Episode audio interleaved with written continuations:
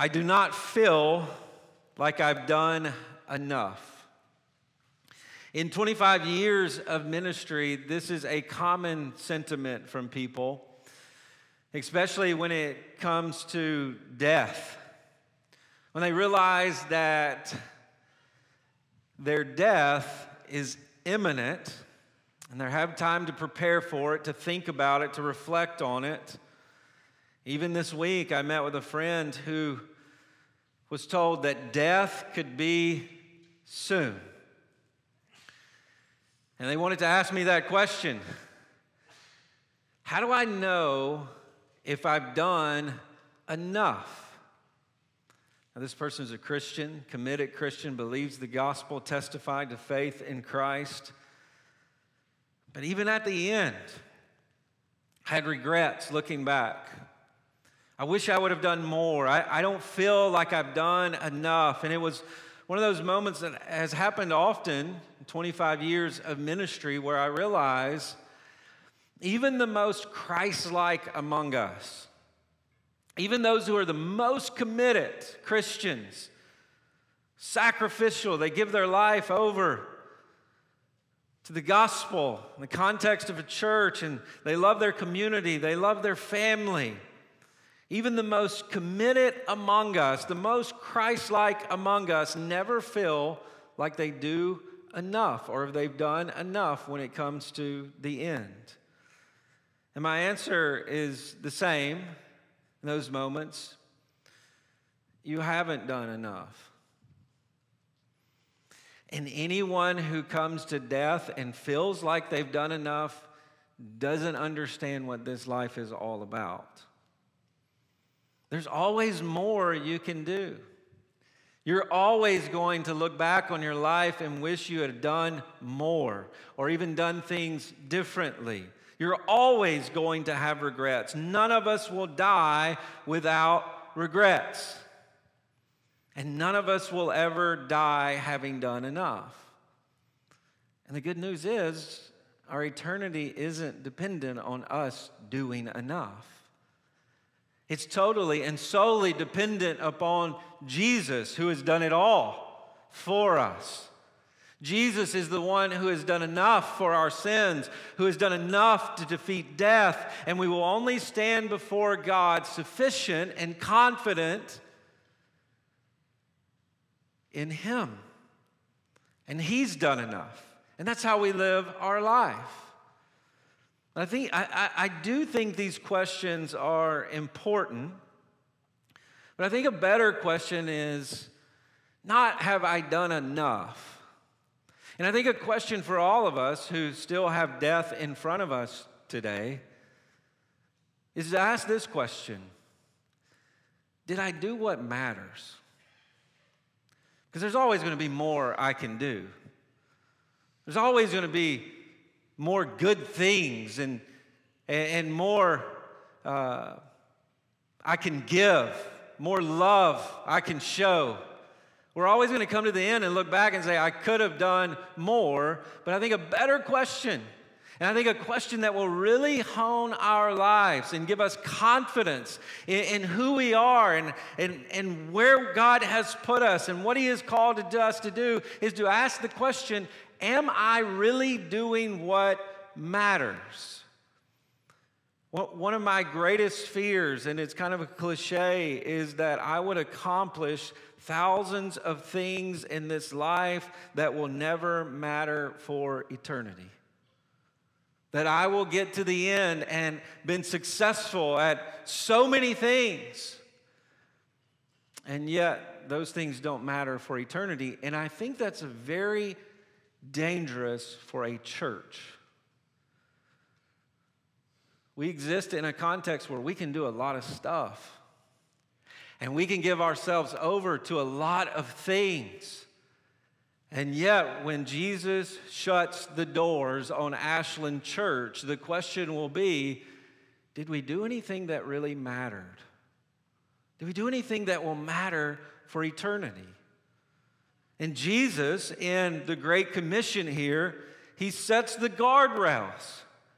He puts us in a context where we can answer that question Am I doing what matters?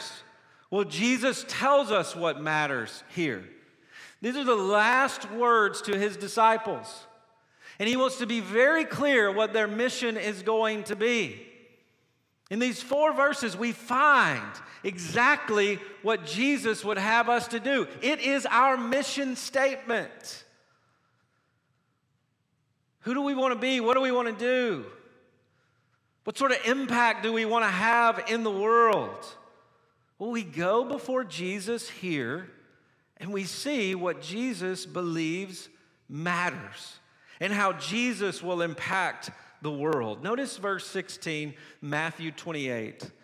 Now the 11 disciples went to Galilee, to the mountain to which Jesus had directed them. Now, before the cross, before the crucifixion, Jesus promised them he would be raised from the dead and he would meet them at this place, a mountain that oversaw the Sea of Galilee. Now, notice there's no Judas. He has hung himself in despair. This is pre Matthias and Paul. This is after the resurrection, where Jesus has spent days showing himself, giving evidence of the resurrection to hundreds. But he gathers them on a mountain. And why does he do that?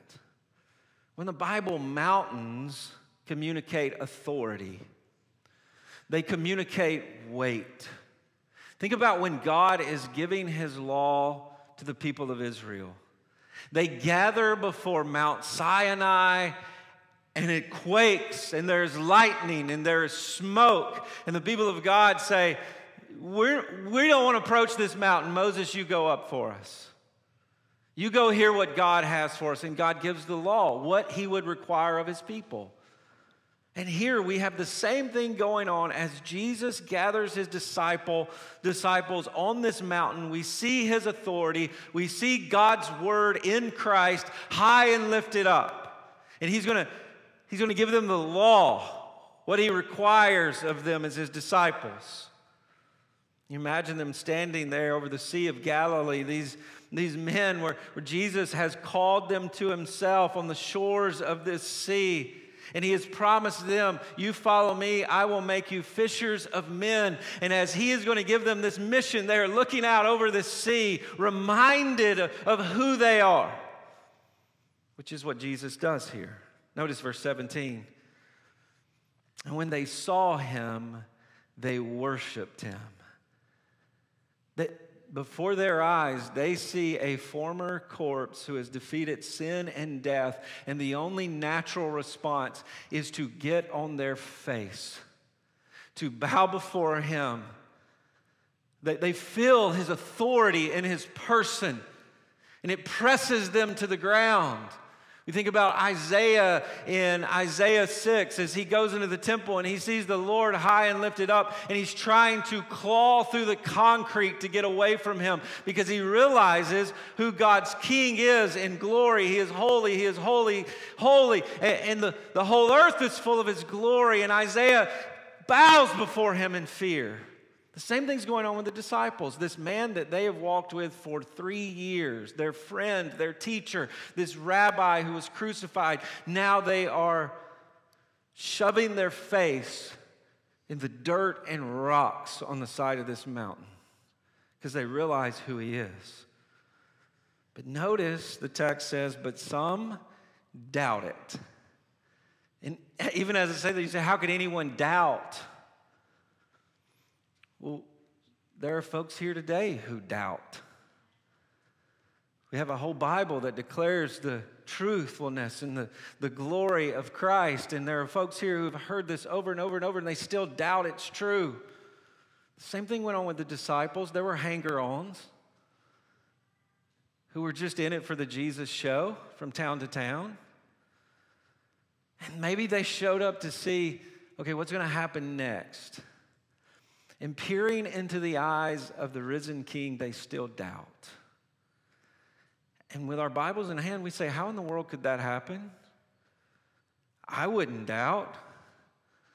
I, there's no way I would. Well, just imagine walking up to this mountain and seeing a Middle Eastern man standing before a bunch of fishermen and carpenters who are bowed prostrate before him. And he's saying, You know what we're going to do, guys? We're going to take over the world. I want you to go tell everybody I'm king. With no context, you walk up on that scene and you're calling the authorities. Say, I don't know what's going on in this mountain. Terrorism, I don't know. Somebody's got to get control of this. This doesn't seem right. And you've got to be struck with the oddness of this. You, have got to feel this is cultish. This is weird. This doesn't make any sense. And yet, at the same time, you, by gathering here today, and especially if you are a Christian and you're a member of this church, this is what you're in on. A rabbi, a Jewish rabbi, claiming to have once been dead but is now alive, and tells you to go tell everybody about him. By the way, that's the only way that everything you're a part of and who you are in this life matters. Is if you get in on what he's doing here. Notice verse 18. He came to them and said, All authority in heaven and on earth has been given to me. I am God's ultimate king. I am the end all be all. Notice all authority. This word means weight, this word means gravity. And Jesus says, I have gravity, I have it all in heaven and on earth. Now we know in heaven, Jesus, God's Son, is, is King of heaven. The angels bow before the throne and worship him. Even so, now he is at the right hand of God, ruling and reigning. We know God has given him authority in heaven. But notice he says, and on earth. He has displayed who he is and his kingdom and his power and his authority on the earth. This is what he, mean, what he meant when he said, The kingdom is at hand. He began to cast out demons, heal the sick, control nature, raised a man from the dead. He has said, The authority and power of the kingdom of heaven has come to earth and he has displayed it. And then he died on a cross and defeated sin, and he's raised from the dead, he's defeated death. What he says is, I have power over everything you see and everything you don't see. I'm the end all be all king. Everything begins and ends with me, and I've proven it. Proven it by defeating sin and death. And the truth of our life starts here. God has granted that only Jesus be his king. Not me, not you, or anyone else. And he raised him from the dead to prove it. So, first of all, we see this act of worship. They're bowing before him, understanding his authority. And then we see this declaration of authority. And I want you to see something here as we begin. As we begin, you're like, well, you've been preaching for 20 minutes already. This act of worship and this declaration of authority come together. To worship means to declare someone's worth, weight, or gravity, someone's authority. They bow before him, understanding his authority. And then he's going to command them based upon his authority. Your worship and your obedience to Christ ultimately are one in the same. You are declaring you are ultimate authority in worship. We've sung today, we've declared that crown him. You are King of glory. You have ultimate authority. Well, you are a hypocrite if you leave here and disobey him because you really didn't believe what you just declared in worship. And Jesus wants us to see that here. You worship me, you see that I have all authority. Okay, now you're going to obey me as the one who has all authority. And you've got to see that in your life. You've got to pray today in this place that what you have declared with your mouth, what you have prayed, what, what you have sung will be proven true this week that yes, Jesus, you are worthy. You're worthy. You have all glory. You have all authority. You have all the gravitas. You weigh more than anything else in my life, and I'm going to prove it by doing what you say. We obey the one who has ultimate authority, the one who we worship as ultimate authority. And so our worship and obedience, specifically with the Great Commission, come together. If your worship today was really just self idolatry, you came in and wanted to feel more better about yourself, you wanted to have an experience, you want to have feelings. When you leave here, there's going to be no obedience. But if you come in and you say, This is about Jesus, I've said you're worthy, I've heard your word as the most authoritative thing in my life, I'm ready to go. And so missions and worship go together in this way. Will you obey the Great Commission? Will you be a part of it? Well, the question is is he worthy? Is he worthy of your obedience? Is he worthy? What does he call us to do? Notice verse 19. Go therefore and make disciples of all nations. You've heard this probably many times if you've been around church stuff. Notice go. It's as you're going. Going is assumed. His authority, who he is, this announcement to the disciples propels them to the ends of the earth. If he's God's king, we got to tell everybody about him. So it's assumed they will go. But as they are going, notice what they're doing making disciples. To create, to cause, make disciples, which is just followers, followers of Jesus. The same way these fishermen, tax collectors, shepherds, common men, the same way they dropped everything to follow Jesus, he says, I want you to go into the world and you tell everyone to follow me the same way you're following me. Make disciples the same way I've made disciples. Based on his authority, based on his allegiance. Command others, specifically among the nations, to follow me, to, to walk with me the same way you have.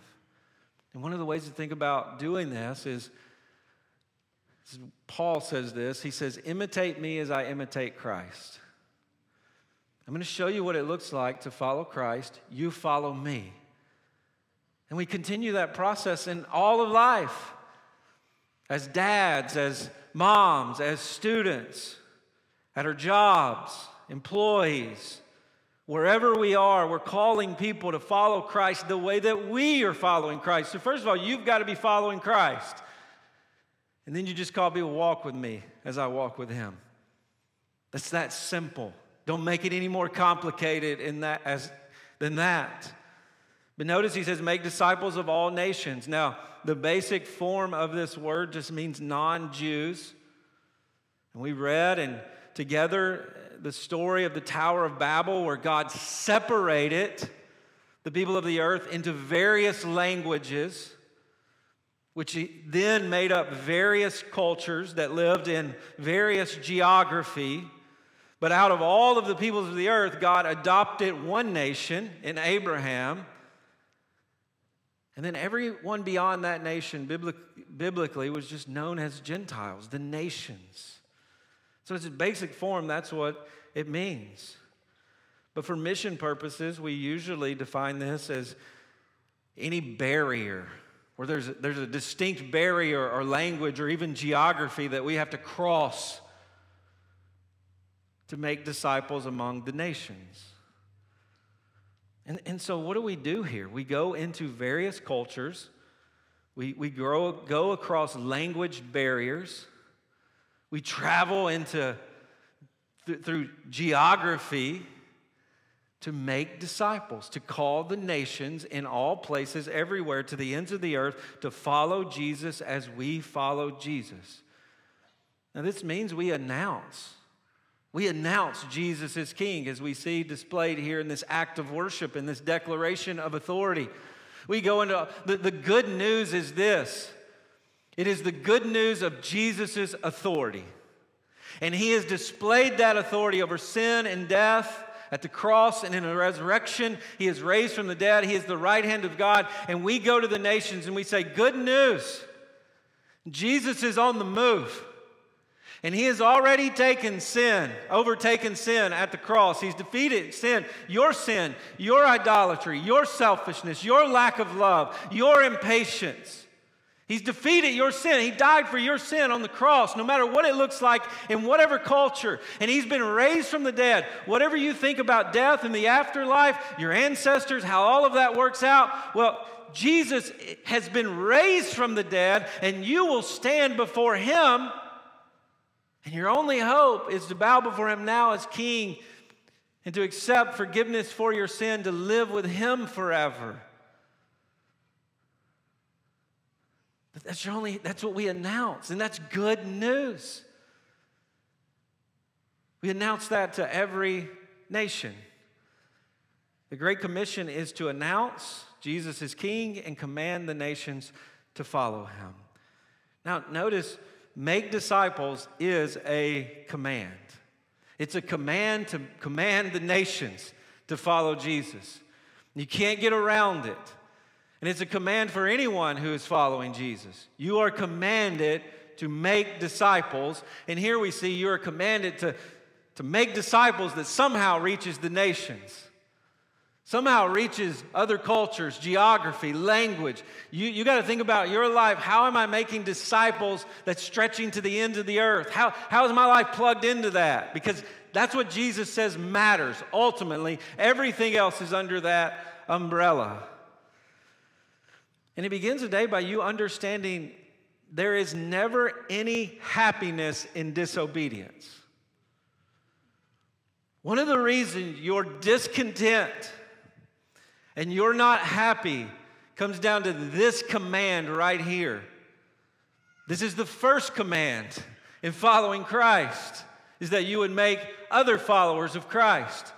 And if you skip over this, Everything else is going to be out of whack in the rest of your life, and you're not going to be happy because you're going to be living in disobedience.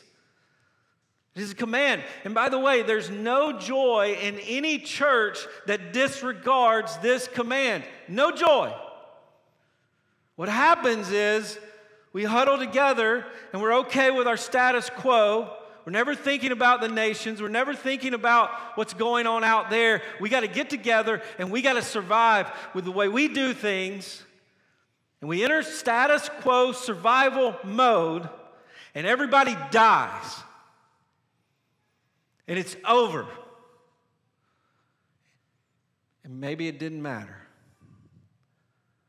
We don't want to be that church. We want to have great joy and delight and hope in thinking does this matter? Does it matter? Are we obeying Christ? And it's going to begin today on a personal level with you asking the question How am I making disciples of the ends of the earth? How is my ministry, my mission, my witness stretching to the ends of the earth, to the nations? And today it's going to involve some of us repenting of pursuits that are keeping us from this command. You're just going to have to repent of it. I don't know how to say it. You've ordered your life in a way where you can't fulfill this command. And you're going to have to turn from those things. And then you're going to have to strategize. I'm not going to be able to answer all the questions for everybody here. But you're going to have to ask the question how am I making disciples here? And how am I plugging my life into the ends of the earth where the nations are to see disciples made there? Am I on a pursuit for comfort and safety and the status quo? And then I'm going to die. And will I've done anything that mattered? Well, start here. And one of the things you can ask is, what about all the things I'm doing here? Do I have to give those things up? No. Not all of them, some of them you might. Sinful pursuits.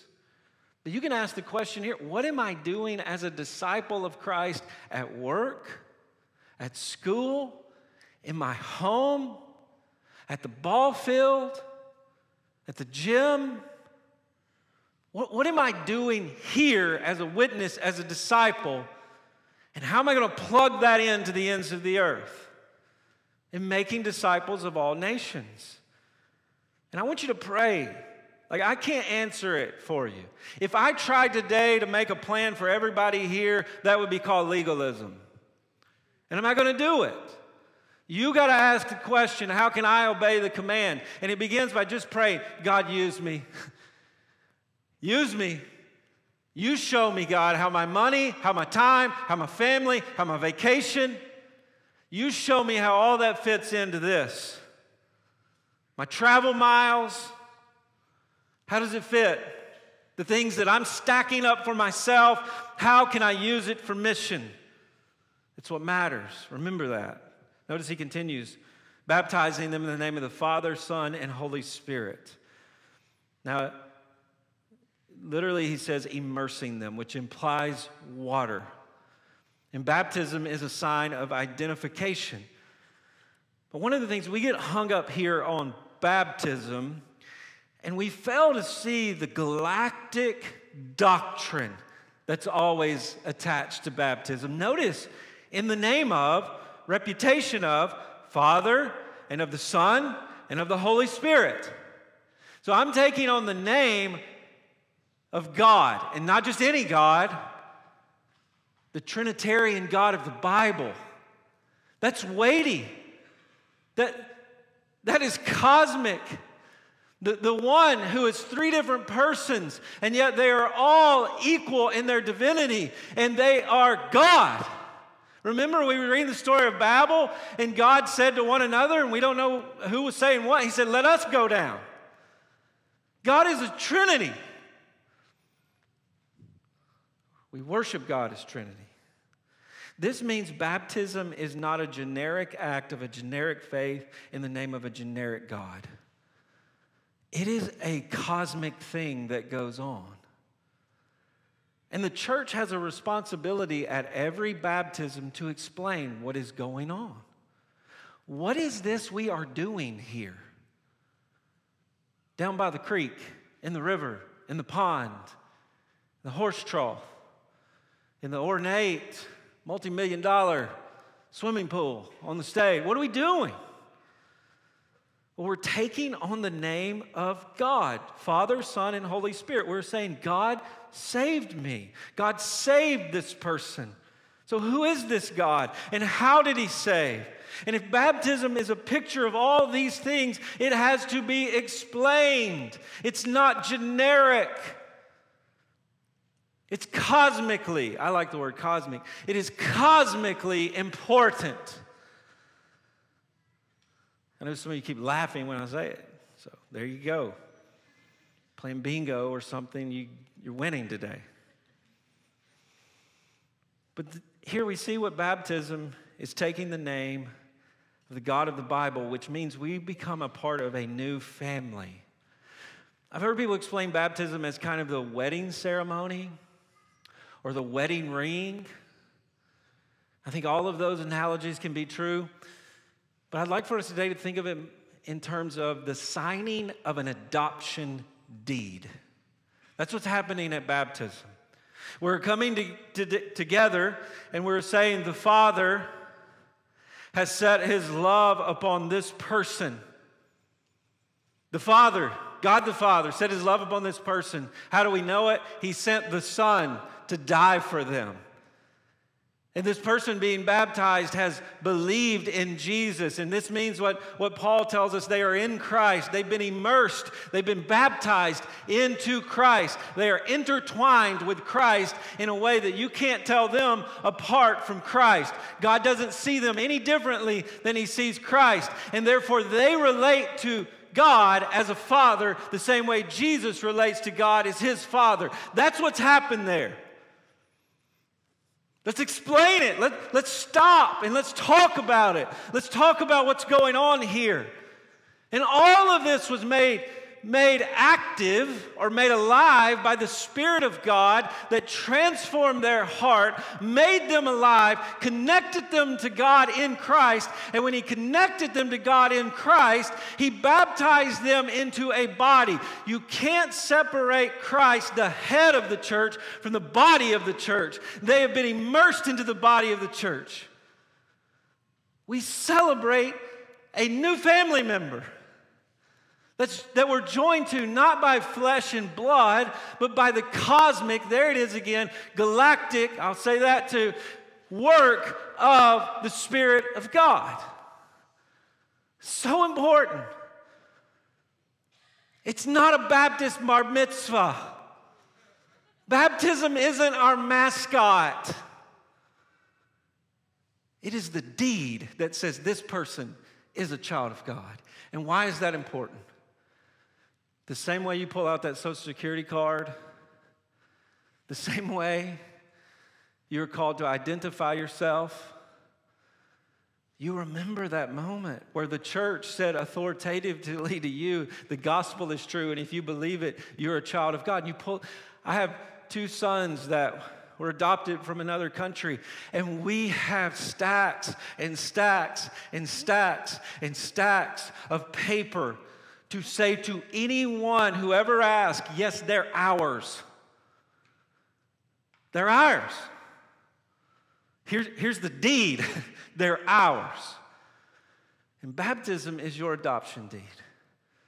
And you have to look back on it from time and time again to remember who you are. When you are doubting, oh no, I've been immersed. I've been immersed into the love of God in Christ by the Spirit of God. I remember that this is true and I cling to the truth that was declared in my baptism. It doesn't save you, but it reminds you who you are. And we march across the globe with this act. Verse 20, I got to hurry up. Teaching them to observe all that I've commanded you. Notice this is a part of the Great Commission teaching. We're going, we're making, and then we're instructing. And it's authoritative training. Why? Because it's all that Jesus has commanded. Notice the word observe, it means to hear and do. Part of the Great Commission is training in holiness. Telling people your life is different now because of the commands of Christ. You believe Him, you'll want to follow Him, you'll want to obey Him. We're going to teach you how to do it. And so, our mission is not to share the gospel, get folks saved, and move on to the next person. We have a responsibility to train every disciple to obey all the commands of Jesus. And what does that, what does that, those commands include? Making disciples of all nations. And so, this command is multiplied throughout the process. It is mission malpractice to scatter seed and never feed it and never water it and never make sure it's growing. No, we teach all that Jesus has commanded. And so, how do we do that? Well, I think it's important to ask the disciples hey, guys, how'd y'all do it? When y'all left the mountain, what did y'all do? How did y'all obey Jesus? We know the Spirit comes down and empowers them to be witnesses, but then what does that look like? Well, throughout the book of Acts, we see it was in establishing churches, local churches throughout the world. That's how they did it. They gathered people together around the ordinances, around the preaching of the Word of God, around the celebrating of the mission, around church discipline. This is what they did in the New Testament. This is how they taught churches in the New Testament, by, is by having churches.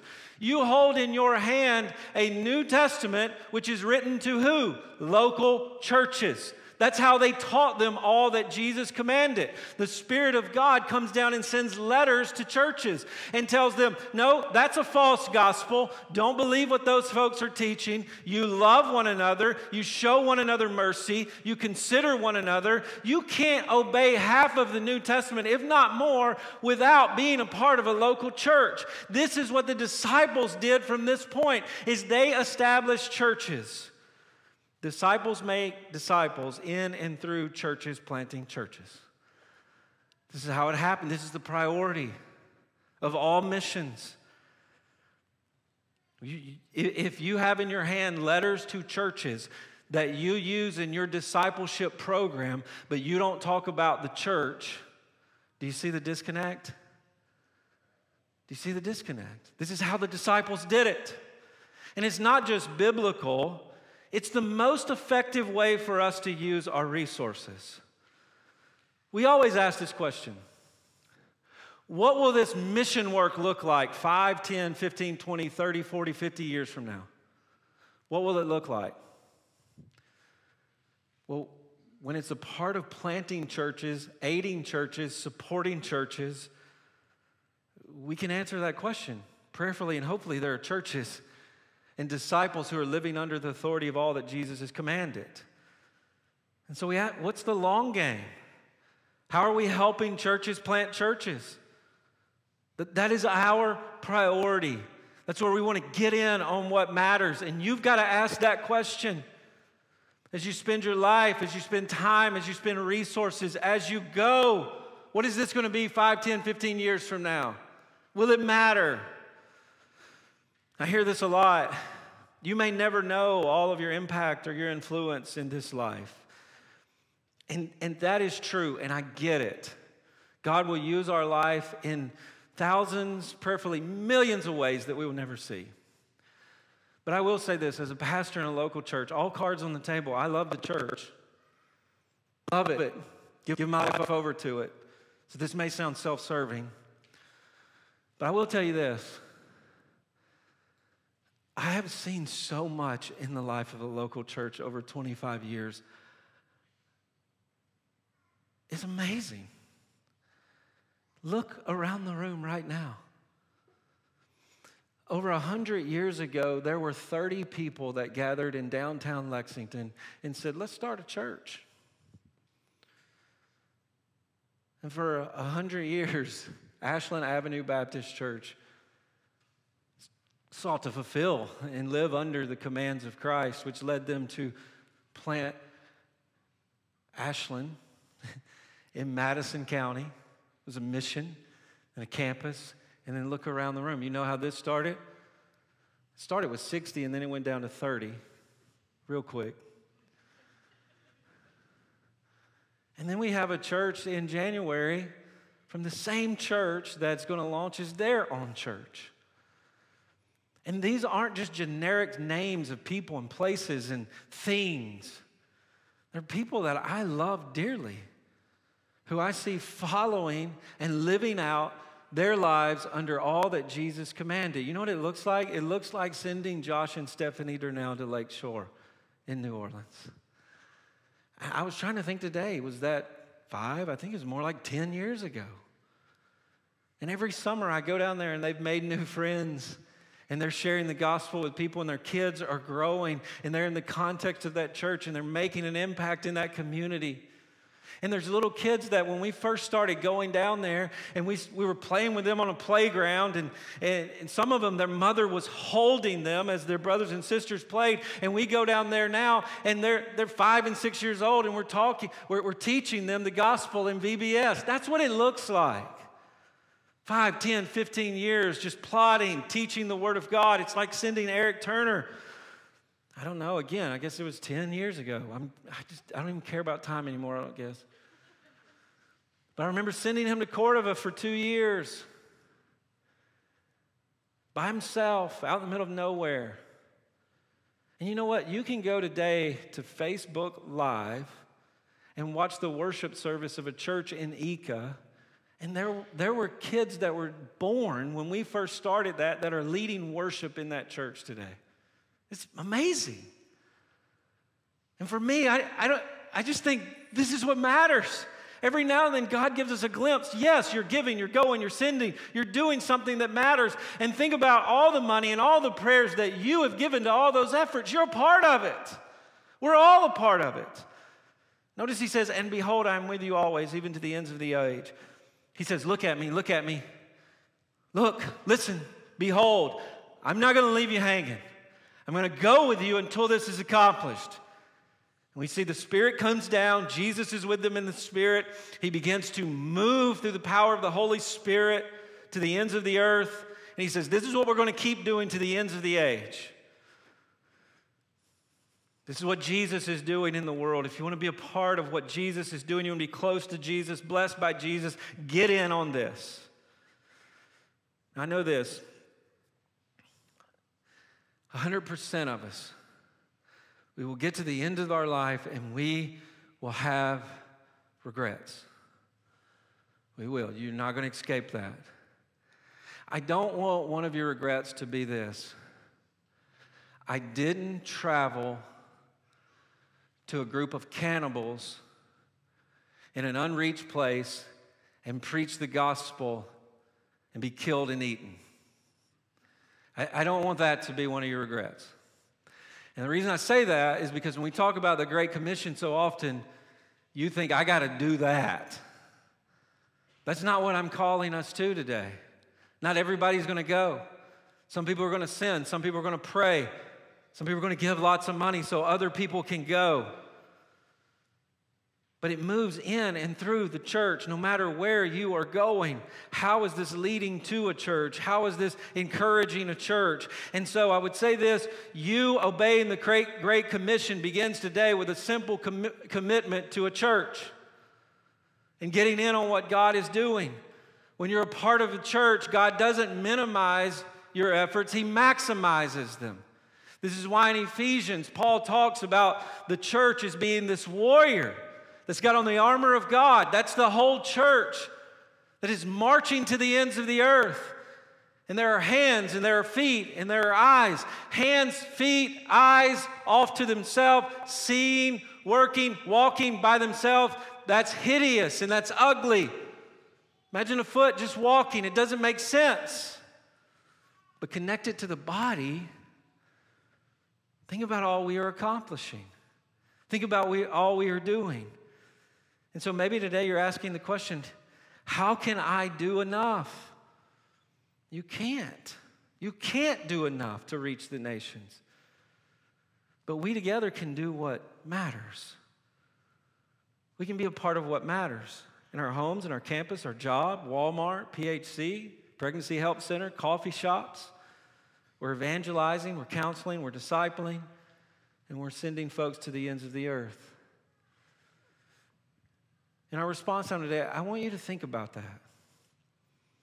How are you a part of this? And maybe that's here, maybe that's another church, but how will you be a part of it here? In all that you're doing here as a parent, as a stu- student, employee, as a ministry leader, someone in a BFG encouraging others, someone serving coffee, someone opening the doors. How, how will you be a part of it? How will you get in on what matters?